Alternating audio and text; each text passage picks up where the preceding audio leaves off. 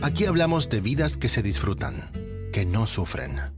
Aquí hablamos de dejar de sobrevivir para comenzar a vivir. Aquí hablamos de libertad.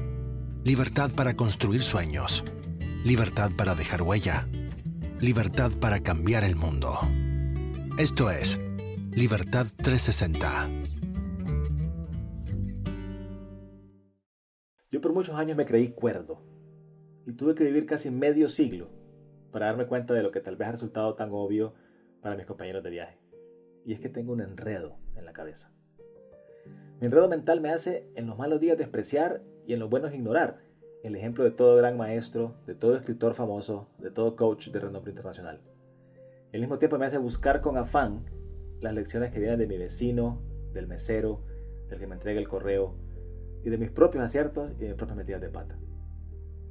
Mi enredo mental no me permite entender por qué una camisa cuya fabricación cuesta un dólar puede venderse por 350 y las personas que la compren sientan orgullo en lugar de vergüenza por haberlo hecho. Mi enredo mental me dificulta ver el punto cuando alguien me trata de explicar por qué hay más casas vacías que familias sin casa, o por qué los restaurantes y hoteles botan diariamente más comida que la que se necesitaría para acabar con el hambre en este planeta. Pero al mismo tiempo me resulta incomprensible cómo tantas personas están sentadas en la miseria, esperando que alguien más les venga a resolver los problemas en lugar de buscar y crear sus propias soluciones.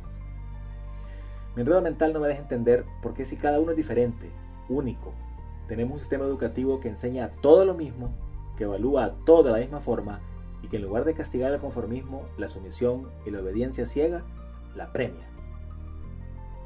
Mi enredo mental no me deja entender por qué las religiones hablan de un ser superior, todo amor infinitamente amoroso y compasivo, pero sí solo sí, no lo cuestionamos y lo obedecemos ciegamente. Si esos requisitos no se cumplen, ese mismo ser, todo amoroso, hace un lado el amor y en su lugar despliega odio, venganza y castigos horribles para toda la eternidad. Mi enredo mental no me permite entender por qué los políticos que la población de un país ha elegido para que lo representen en los asuntos públicos son vistos como reyes, como cubiertos de privilegios, en lugar de verlos como los subalternos que en realidad son. Mi enredo mental no me permite entender por qué la sociedad les exige a sus adolescentes que decidan el rumbo de sus vidas a una edad tan temprana que es casi garantizado que van a escoger mal. Y que después acepte como normal que todos se den cuenta del error allá por sus 40 disparando crisis existenciales en la mayor parte de sus miembros cuando alcanzan esa edad.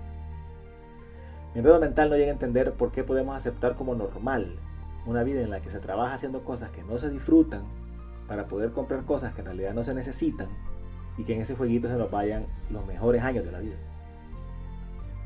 Mi enredo mental no me deja entender por qué nos sorprendemos cuando alguien, después de años de vivir una vida prestada, en línea con todos los deberías que la sociedad nos impone, termina presa de ansiedades, depresiones, alta presión, infartos enfermedades autoinmunes. Y me enredo aún más cuando trato de comprender por qué una persona, a pesar de haber tenido esa experiencia terrible de vida, hace sus mejores esfuerzos para replicarla y heredarla a las siguientes generaciones. Mi enredo mental no me deja ver cómo la vida puede tener otro sentido que no sea la felicidad, y cómo podemos dedicarnos a cualquier otra cosa que no sea su construcción.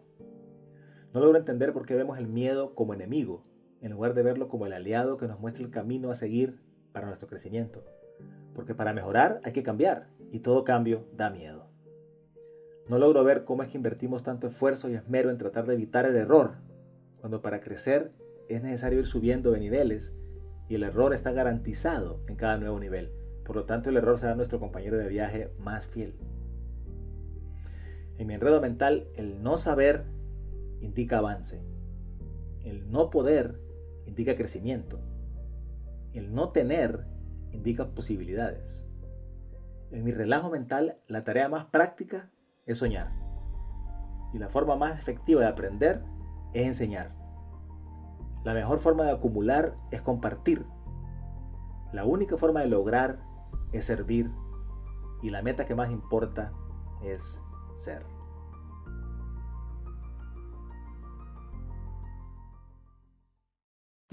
Gracias por escuchar otro episodio de Libertad 360.